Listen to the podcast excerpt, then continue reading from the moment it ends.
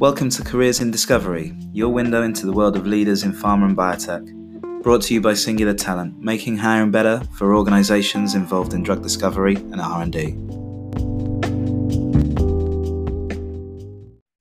This week on Careers in Discovery, I am delighted to be joined by Dimitri Zamoriakin of Midatech Pharma.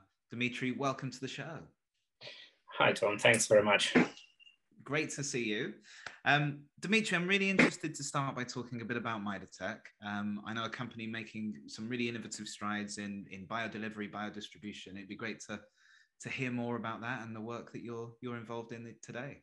Yeah, sure. Um, so Midatech is a company, and we're uh, that's based in, in in Cardiff in Wales. Mm-hmm. Uh, although we do have uh, staff members that are sp- spread all, the, all over Europe. So we have uh, colleagues of mine working from Berlin. I, I'm myself based in London, although and although the majority of our staff um, um, is based in Cardiff. Mm-hmm. We are um, a company that I would say consists of two um, branches, if you want. So the first branch is, and, and the, the whole business of the company is based on um, a couple of, on two or three uh, platforms uh, mm-hmm. that um, that all deal with the drug delivery. So one of these platforms, our major major platform, is called QSphera.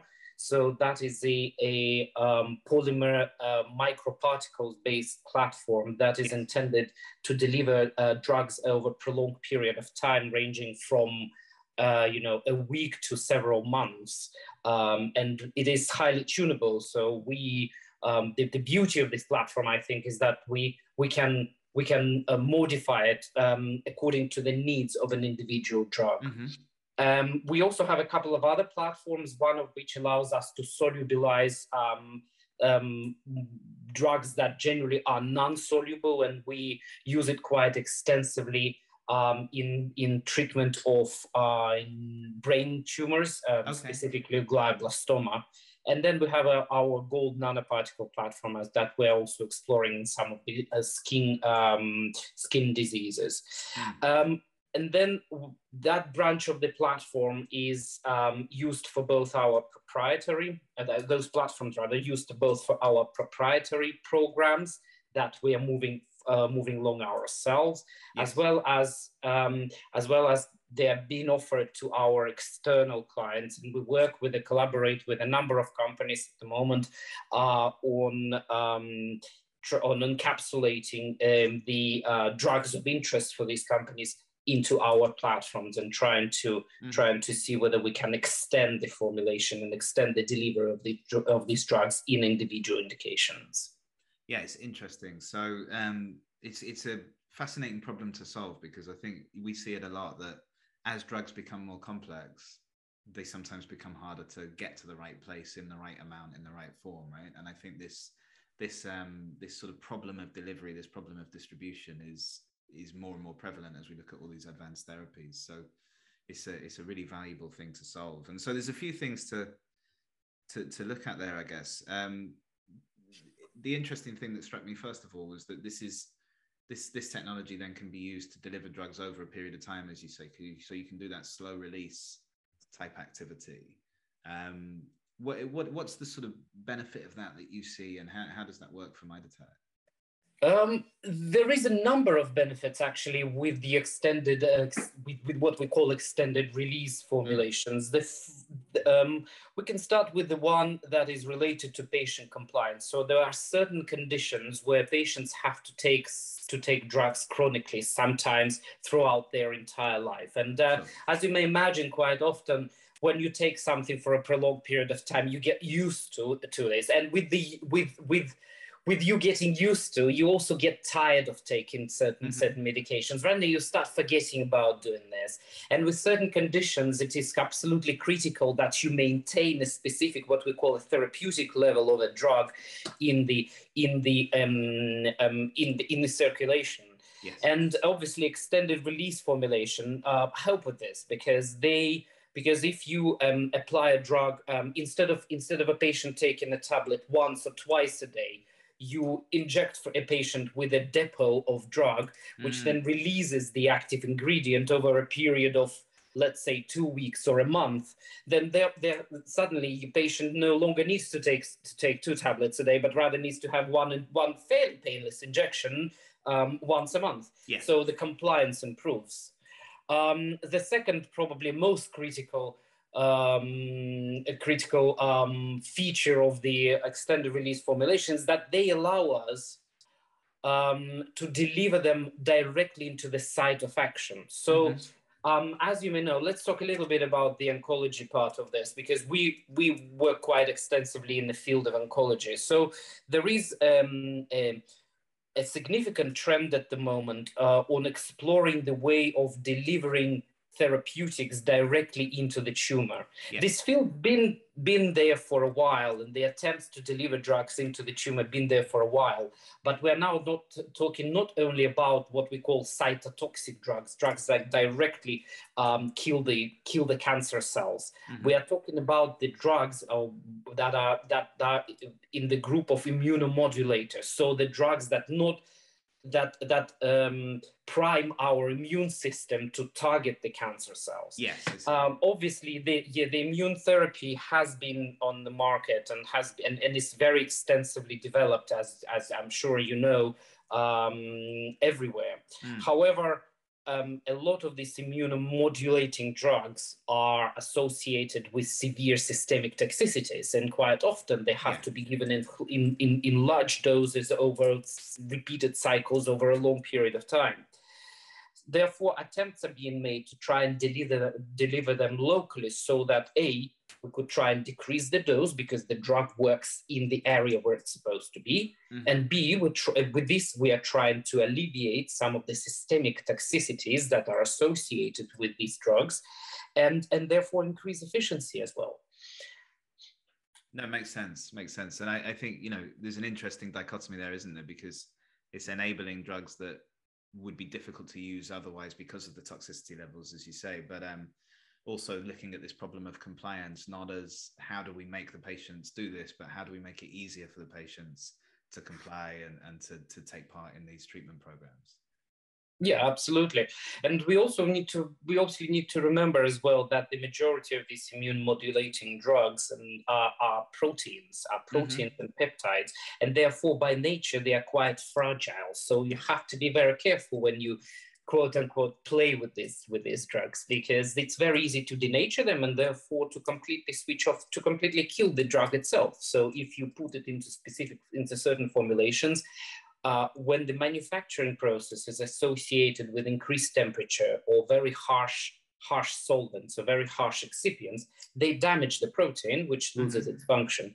And the beauty of QSphera uh, technology is that uh, the way we manufacture these tiny spheres is such that we do not expose our drugs neither to high temperatures nor to very harsh chemicals. And therefore, we preserve the protein, the protein when it is encapsulated in the spheres, and therefore, when it gets released, it is still in its active form. In, in, in its active form, um, I don't really think, and to my knowledge, that many many platforms are able to do so with the proteins. With small drugs, what we call small molecules, mm-hmm. it's quite easy to do, and there are there is multitude of companies that do they do, that do um, extended release formulations in yes. different ways, but working with proteins is fairly limited.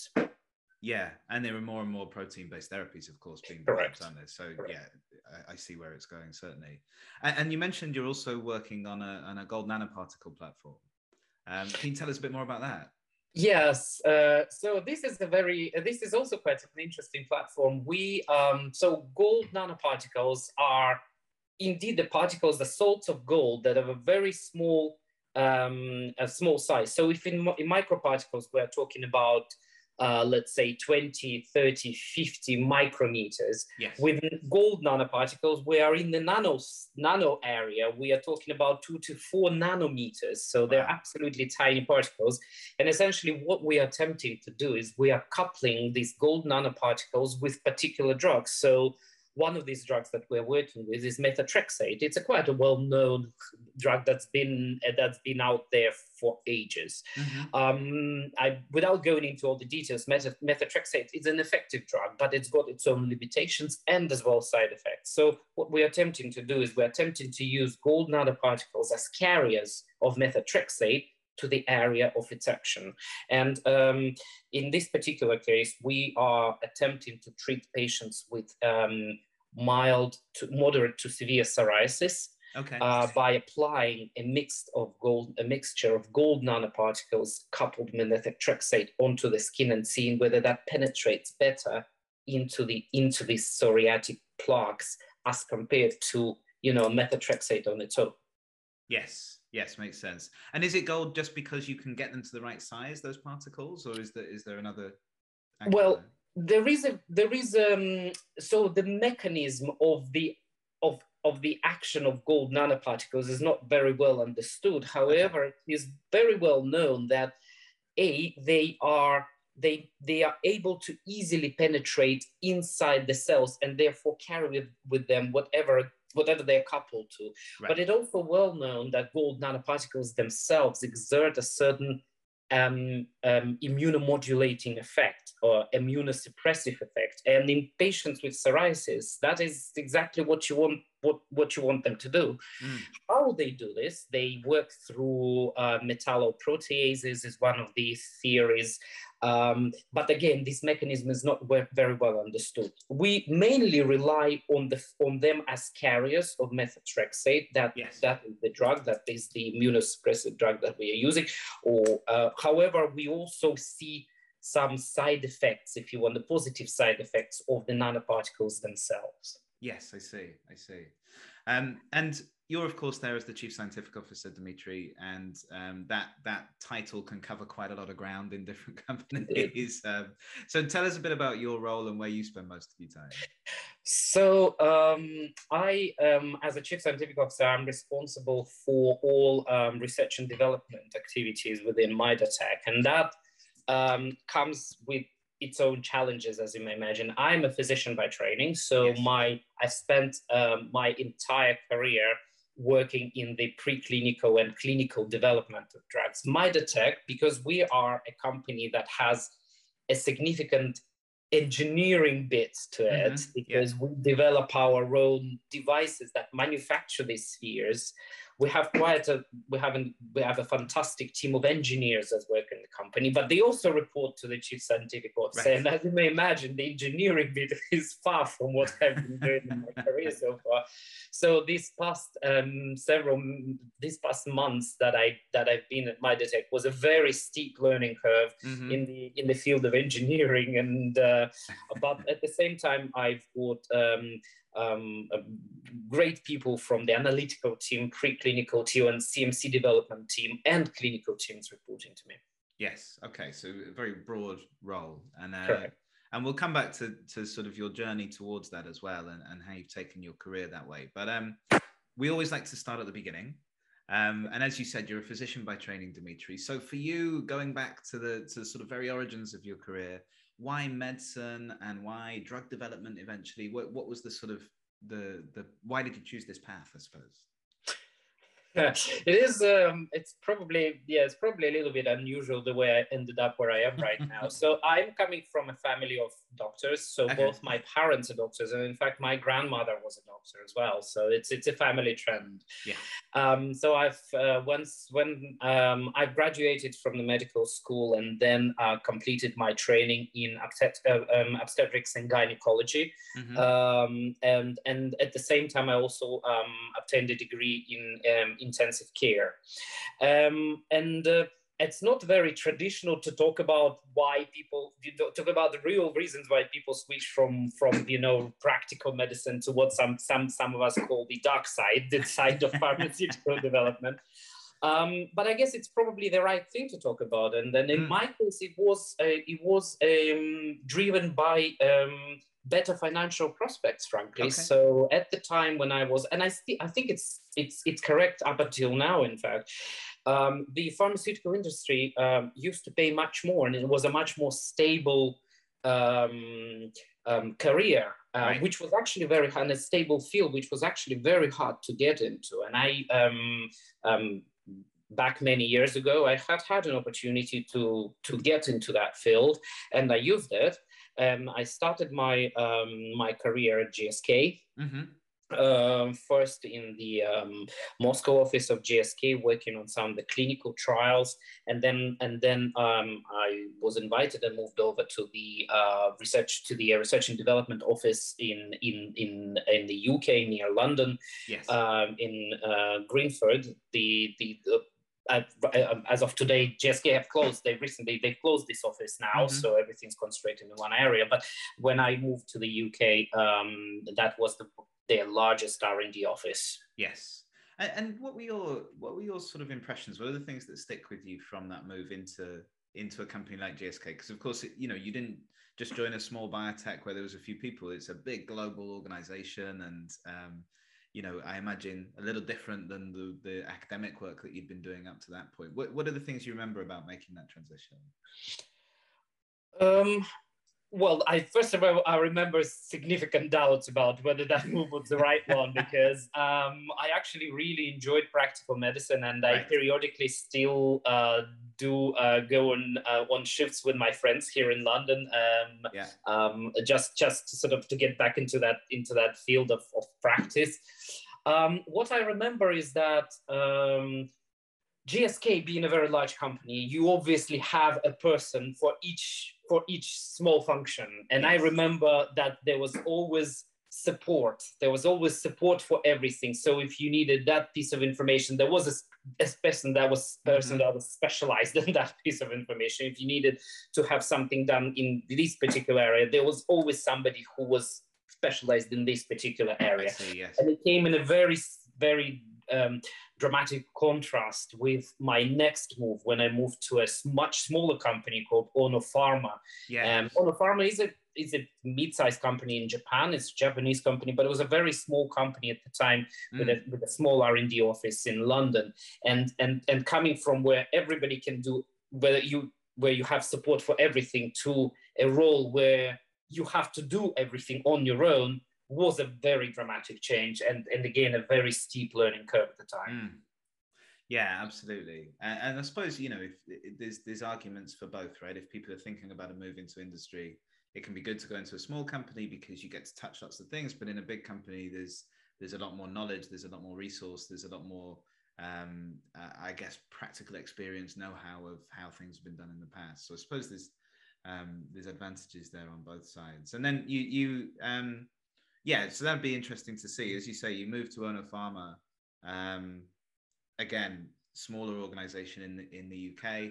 Um, and I don't know if it was a traditional Japanese company. I know when I've worked with Japanese companies in the past, they do like to decentralize. They like people to make their own decisions in the regions.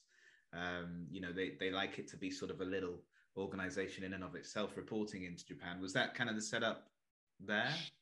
That was ex- that that exactly was was, was the setup. Um, we had um, at the time when I joined Ono Pharma, we had a group of, uh, if I remember correctly, probably about eight people altogether, of Right. which you know six people were colleagues from Japan, and they were mainly concentrating on on finding business deals and uh, you know and and, and and and reporting back to the central office whereas Yes. the small group of uh, the the other small group was the one that was moving the clinical, preclinical, and clinical trials forward. And as I said before, um, you know, you suddenly had to become, uh, you know, a, a, a, a, clinical man, study manager and a medical monitor and a regulatory person, and you and and uh, uh, you know need to needed to understand something in data management in in preclinical development, and obviously it came with its own challenges. And I Mm. think we may have we I'm pretty sure we we have made certain mistakes when we were doing things. Sure. But then again, when you if you don't do mis- if you don't make mistakes, you don't learn really. And uh, and and to your earlier point, um, I think for I think in, it it is indeed very individual uh, as to whether a person would want to work for a large company or a Mm. small company. The large companies they offer unlimited resources. They offer stability. Yeah. They also offer a possibility to do sometimes things that smaller companies simply cannot afford. because of the because of the money. Mm-hmm. Uh, but at the same time, they offer uh, the smaller companies they offer challenges, and uh, I. Right. For one, I'm I'm I'm on that side. I prefer something. I prefer very fast pace and challenges, and and therefore for me, smaller companies appealed more than than the large pharma. Yes, yeah, makes sense. And, and, I think you know there are people who thrive in big companies, but I think a lot of people come to that conclusion, right? You, if you take more ownership, take more responsibility, it, it, it, can be a very rewarding move to go into a smaller environment. Um, but as you say, you know, it's, it's individual preference, I think. Um, so, so you joined GSK. You you said you you sort of had some um, doubts, some misgivings about leaving practice um, or leaving full time practice at least. Um, at what point did you think actually, yes, clinical research, drug development, this is the path for me. This is where I'm going to spend my career. Was there ever a decision point, or is that just how it's evolved? Um, I think the the, the the, the very moment when I finally decided I'm not going to try to go back into the into practical medicine was was the time when um, one of the studies that I worked on actually succeeded and ended right. up getting into the into the uh, registrational phase. So yes. that's when you kind of start realizing that although you are on the dark side, you are actually contributing to practical medicine and you are contributing to, you know, to treatment of patients with diseases that don't have either don't have treatment or you're providing better options for treatment. Yes and that was the moment and that was that was around the time when uh, when i was just about to leave gsk mm-hmm. and, um, and, and and and that was and that that's when i made the decision. Yeah makes sense. Yeah because i suppose you know some people spend it takes a long time sometimes to see that come through. It depends which programs you're on right? And it can take a long time to see that milestone but that must be a very reinforcing thing for all the work that you've been putting in to see it progress and to see it move forward into more patients. I yeah I yeah I totally agree with you. There are some I, I met some people who are who are very lucky um, um, being able to combine the two roles, so they still maintain their practical practical side of work, yes. maybe one or two days a week, and then and then the rest of the time they spent in uh, in in pharmaceutical development. I wasn't able to do this at the time, and uh, um, but I guess that that that those people are in a special categories, so to say. yeah, of course. Um, so as you say, you you moved on from GSK, you went to Ono Pharma, very different organization, but but similar sort of role. It looks like. Um, um, or no? Well, it was more, as I said, so so you being just involved in clinical trials and yeah. different phases to getting into something to a much broader role that required knowledge in the preclinical development as well as okay. as, as yeah. well as supportive functions, as we know. So it was it was broader. It was actually yes, broader. I see, I see. So so tell us a bit about that. Tell us a bit about the journey from there and and sort of the route through the next few places and and uh, and how that all developed. Sure. Um, so I spent uh, with Ono Pharma. I spent, um, I believe, about two or two and a half years, and then I moved to a company called Daiichi Sankyo. Again, a big pharma. Yes. However, um, the UK R and D office of Daiichi Sankyo was fairly small um, at the time when I joined them, um, and um, I actually was with Daiichi Sankyo for um, over eight years. Mm-hmm. So um, um, I um, at the time worked in the um, cardiovascular and hematological group of the company, and we um, were developing a, a, factor Xa inhibitor. In, in, it's an anticoagulant drug in patients uh, post. in patients post uh, certain surgeries, mm-hmm um, or certain um, certain diseases that required anticoagulation. Yes.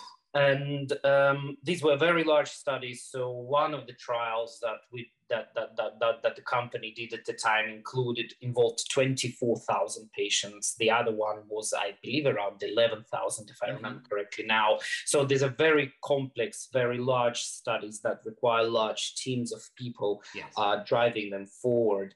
It was a very interesting time. It was a very challenging time on its own because I worked on a number of uh, products um, um, over the years, uh, progressing in my career and um, it was a I'm, I'm very I'm very thankful to Daiichi Sankyo and to that time because uh, because this was, I think, a kickstart, a good kickstart towards uh, moving into the managerial role mm. uh, role from the from a purely practical pharmaceutical development uh, roles. Um, and in, in 2016, um, the Sankyo made uh, a decision to close the R&D office in the UK, okay. and um, a number of people from the company, including myself, were offered to move either to the um, to the US or I even had an offer to move to Japan. Mm-hmm. Uh, however, for personal reasons at the time. I wasn't able to do either, so I needed to stay in Europe, and therefore I had to leave. I had to leave the company, which I really didn't want to do. Um, but I left Daiichi Sankyo and uh, went to work and live in Germany for a couple of years. So mm-hmm. I worked for um, um, a mid-sized company called Grünenthal, yes. but they are well known for good and bad reasons. Um, we're not going to go into details on that, but. No, uh, they are pretty well known as a company. And um, um, Grünenthal's been, um, at the time when I joined them, um, they just, the company was just about to go through a very significant reorganization, which hmm. involved the movement of people, myself included, within the company right after I joined it. And uh, um, that was um, that time period was very interesting insofar that I switched from pharmaceutical development to medical devices development. Yes. And that was a completely new area, but gave you a completely new perspective on how the development works in the how the, the how the development of medical devices works. Yes. Um, again, was very interesting, extremely challenging. yes, and I, I, saw that when I was looking at your background, Dimitri, that the role that you ended up in in Grünenthal looked very interesting, looking at development more broadly, more holistically, and, and how do we develop these products, whether they're drugs or medical devices, not just the sort of mechanics of moving something through a process. So that development strategy part looked interesting. Indeed, yeah, and we were um, because we were um, trying to develop a couple of a, a number of interesting uh, interesting uh, devices at the time dealing mm-hmm. with patients for example, with patients with chronic headaches. At the same time, uh, we were looking into the into uh, developing uh, devices in, for um, a device that was a surgical glue at the time in patients for um, to close wounds, but both right. the superficial skin wounds, but also we were developing a glue that could be used for surgeons to close internal cuts during the surgeries or after surgeries, uh, which was um, again was a very challenging, uh, mm. challenging and interesting time because the development of medical devices is a completely different regulatory environment. It's a completely different. Um, um, different regulations, it's different different rules of, of, of development, different timelines, and so on, um, which is which, which which was which was completely new to me at the time. Mm, mm, interesting. And I imagine that's a, a challenging area to to gather evidence in because the the I would have thought the surgeons are very risk averse to trying new products in that sort of scenario at times. Well, yeah, of course that is true, and that that, that was actually one of the one of the complexities that we yeah. that we faced is is is, is finding um, finding patients and finding surgeons that would um, that would be willing to risk you know mm. using a glue that that never been used in humans um, to close the wounds uh, of the patients and obviously this is um, you know such such human studies need to be driven by the data that you obtain from yes. from animal models and again these are quite unusual animal models that uh, that you employ in order to in order to move your device from from one phase to from from preclinical phase over to the uh, to the clinical phase mm-hmm. it also involves um, um, my role at the time at Grünenthal so again it involved uh, working with um, a small group of um, if not engineers, these were these were a group of uh, um, um, I'm thinking of how to phrase the, to phrase it to phrase the role, but a group of specialists that um, that developed a, new formulations of drugs. So yes. we uh, so Grünenthal as a company is well known for working in the area of pain, yes. and one of the um, areas within the pain treatment is the use of opioids, which obviously comes with its own complications, as, mm-hmm. as imagine. And the company um, had developed at the time uh, its proprietary formulation that would uh, that would um, that allowed allow the creation of opioid unbreakable opioid tablets essentially see, so okay. tablets that could not be um, um, could not be um, i'm looking for a good word for that um, um, um, played with if you want for by abusers that could not be easily abused. right. Yes. Understood. So so that included a, a significant cmc work. And so mm-hmm. um, i worked closely also with the team of people um, that uh, worked in that uh, in, in in this particular area. Again something new. Yeah. Fascinating. At the time. Um, so you, you developed a much broader sort of uh, perspective, I imagine, there around development in general and, and different types of development. Um, and then, of course, you joined Oxford Biomedica, and, and the time that you were there must have been a very interesting time to be part of that organization. Yes, uh, that, that is yes, that is fair to say. So, yeah, in uh, in 2018, I believe it was, I decided to move back to to, to London because I, I, I, when I was in Germany, I had to commute there and back almost every week, and it was mm-hmm. quite tiring over two years time. I don't know how people managed to do it for many many years. I know some that that that been doing this for you know 10 and 20 20 years and yes. commuting every week. I guess everybody's different. Um, but I, I got tired of this commuting, so I mm-hmm. decided to move back to uh, back to the UK, and um, I was invited to join Oxford Biomedica um, as a senior manager um, um, and as a, as a chief medical officer. And mm-hmm. Oxford Biomedica um, is, is is is is pretty well known in the UK nowadays, I think, yes. because the company the company's uh, it's it's a gene and so in gene therapy company and specifically a company that works that works with viral vectors mm-hmm. uh, to deliver um, to deliver um, certain genes into the area of interest.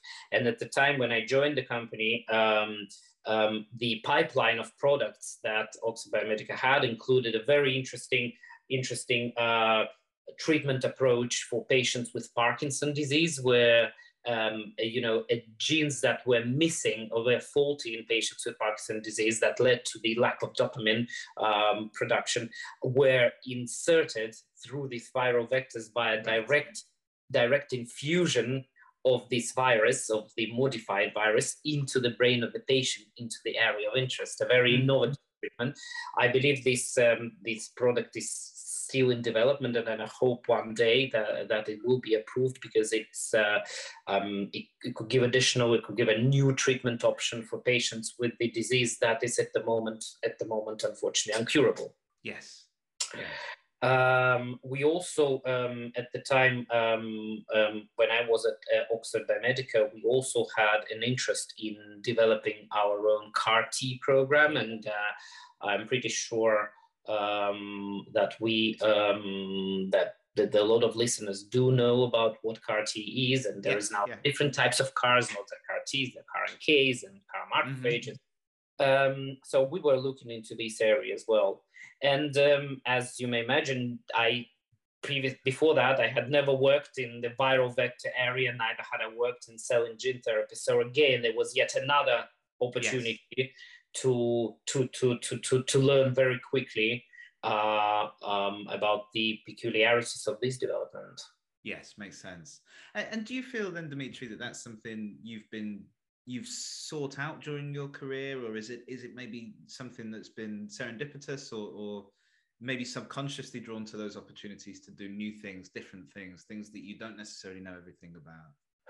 Um, I think it's it's it's quite quite to, to a large extent it's very serendipitous indeed. Yeah. Um, I um, I think that it is just my peculiar nature of of, of constantly needing to to be challenged uh, because I guess I guess it's just it's just that if I'm not challenged, I get bored. I think the mm-hmm. routine mm-hmm. is the worst thing for me, and I appreciate that it's not maybe the it's not the, it may be not the right approach for for for some people who prefer to be to be to have in-depth knowledge in one specific area and that's absolutely fine. It's just the, that's the preference of this group of people people. My preference to constantly be challenged with something new and i always had i always had a, an opinion that as the moment of the moment we stop learning or um, for in, in my case the moment i stop learning it's the moment when I retire.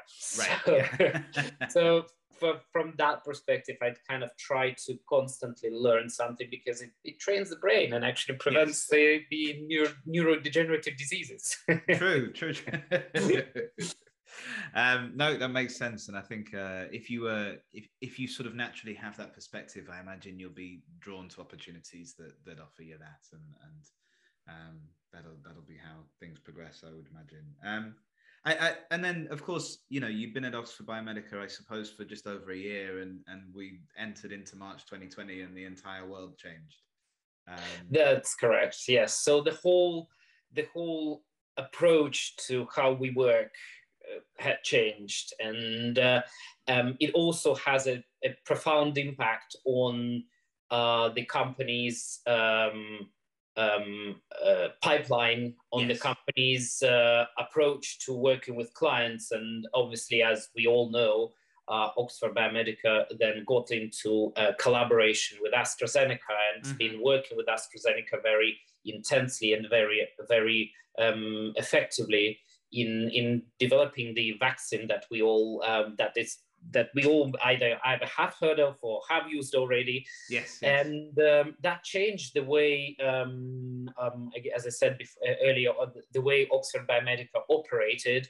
And uh, without getting into certain detail into into details on that, mm-hmm. I think at that time, at, at, at the time in, back in 2020, there came a point when I um, decided uh, that I started not feeling too um, started started not feeling that this was the right any longer a, right, a right place for me to be yes. and um, I'm, i still am fascinated with the with the science behind oxford biomedica's platforms and i and and it's the company with great people with brilliant minds um, it was just it's just it was just not the right environment for no. me so um, yeah in then in 2020 one. So last year, I've uh, decided to leave um, mm-hmm. having spent uh, two years with the company. And um, I uh, consulted for a little bit, and then I took a, a, a, a tiny rest of about a month or so, I think. and uh, and then there and, and, and, then there came July when I joined um, Midatech. Yes, I see. I see. I think I think we can allow you a month, Dimitri, after after eighteen or nineteen years. this is very relative rest all the time, relative rest all the time, and I don't know how how how you take your holidays. When I take my holidays, I always I'm always with a laptop. Unfortunately, I yes. just I never feel that I can completely relax. Yeah. They say it's not the right thing to do, but it's just uh, you know it's, it's it's I guess it's just me. Oh no, I, I I'm the same. I I find it more stressful to not have some sort of connection than to switch off the connection completely. You know, maybe you step back from it a little bit and it's not quite as frequent or, or mm. full on, but yeah, you it, just you just think about it. it, you? it absolutely is, and, it, and the one thing that frightens me the most is the time when the day when you need to return back to work and you turn on your outlook and then you have 300 emails that you need to sort through. Yes. Even the thought of this actually makes me check emails on a regular basis whilst i'm on holiday. I i understand i understand. So thank you for sharing that that journey dimitri. And as you as we've touched on you've covered a lot of ground in your career from from sort of uh, clinical research in a big pharma company through to the work you're doing with Midatech now and, and several steps along the way. From a career perspective, though, are there are there sort of key things that you reflect on as as real formative moments, real lessons, real real things that you you feel you've learned along the way about building a career in drug development in in this sort of industry, and things that you'd share with people who are perhaps earlier on in that journey or starting out? I think uh, one of the one of the most important things uh, um, when you're starting your career or when you've just had the first feel of, of, of the field is mm-hmm. a to to make a decision there and then whether you like it or not and not to force yourself to get into something that you later are going to going to regret and then think I, sh- I should have i should have stayed in practical medicine or i should have been a practical biologist and i just forced myself and now i'm now the time's gone. Mm. that's one thing. And then the second thing is to decide for yourself what are your prior- what your priorities are whether you want to have whether you want to choose a path it's a right path, but it's your path to choose a path where you are sticking, for example, with one company and mm-hmm. you are becoming an an in-depth specialist in the area where you where you work. And as, as, we all know there are people that that work for the companies where they start throughout their entire life. It's very typical for for germany for example. It's very it's extremely typical for japan where people start and they finish mm-hmm. their career all in one company um, or the other alternative is the alternative that i have chosen for myself, and that is to that is to try and and to try and and and and, and try yourself to try and try yourself sorry and to try yourself in different in different in different areas within pharmaceutical development mm. and giving yourself constant challenge of learning new things there are pros and cons to both approaches yes um, and i'm not advocating advocating mine over the other one. I, I, what I'm advocating is an earlier choice, an earlier conscious choice for per, of a person, um, so that there are no regrets in the future. That, yes. that you know.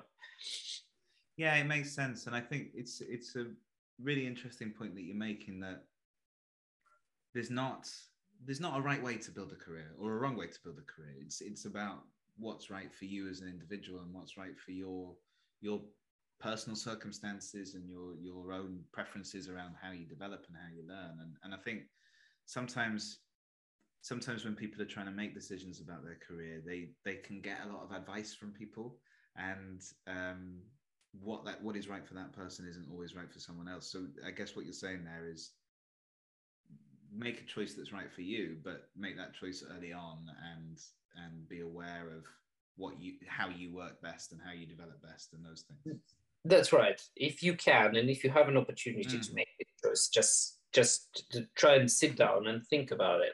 And then I guess one other thing to add to this is that is that um, it is always advisable to understand for yourself whether your preferences lie in in um, growing into managerial roles or rather staying in more practical if you want uh, practical uh, a practical work. And again there is no right or wrong here. It is a personal is a personal attitude and a personal choice of, of an individual.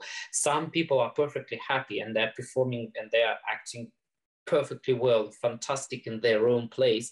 They never aspire to be uh, to be senior managers, but mm-hmm. simply not be, not because they are not ambitious, for example, but they are ambitious within their role, but they just don't see themselves in being managers, for example. And these people are absolutely fantastic to work with, mm-hmm. whereas others they really really prefer to grow and get into the more strategic, more managerial role.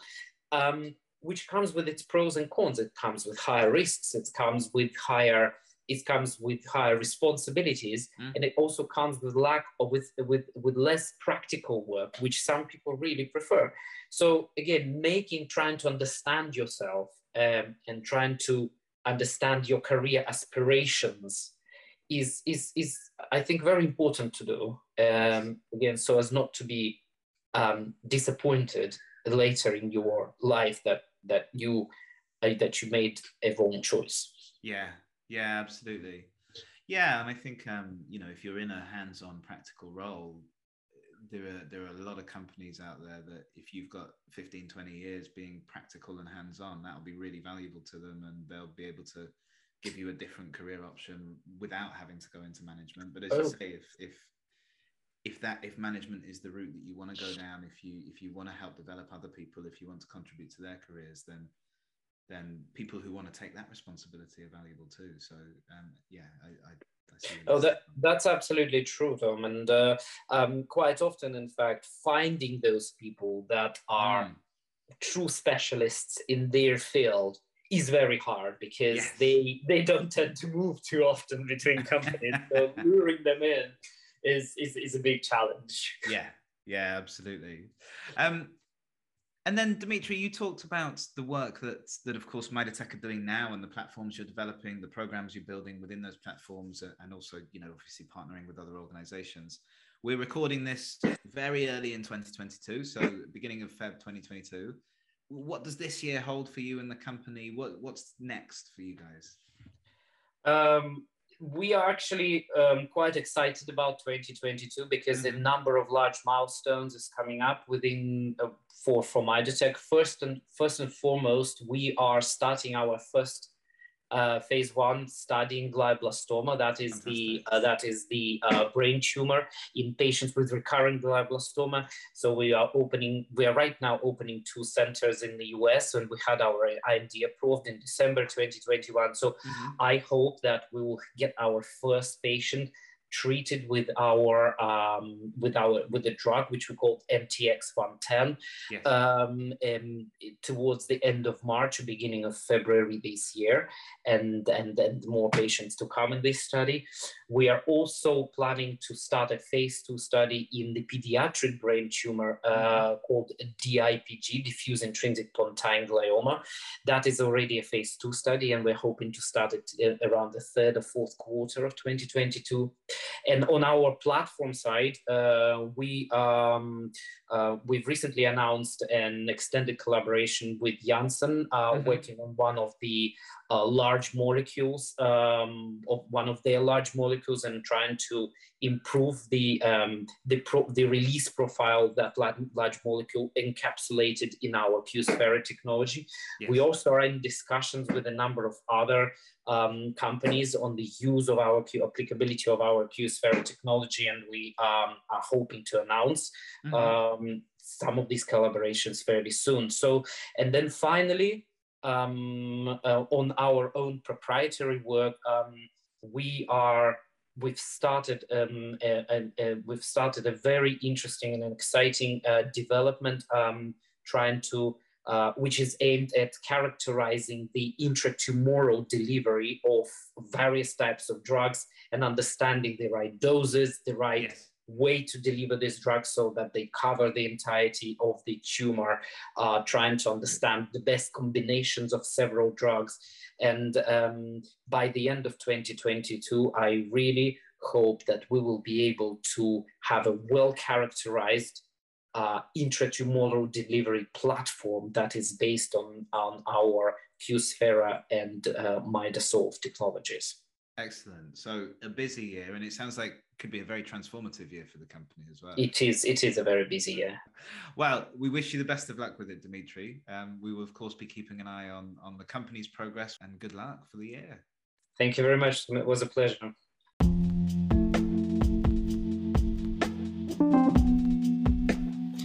Thanks for joining us on Careers in Discovery, and don't forget to subscribe for more insight into the world of drug discovery and R&D. Do take a look at our sponsors, Singular Talent, and their mission to make hiring better for companies and individuals in drug discovery and R&D. You can find them at www.singulartalent.io. See you next time.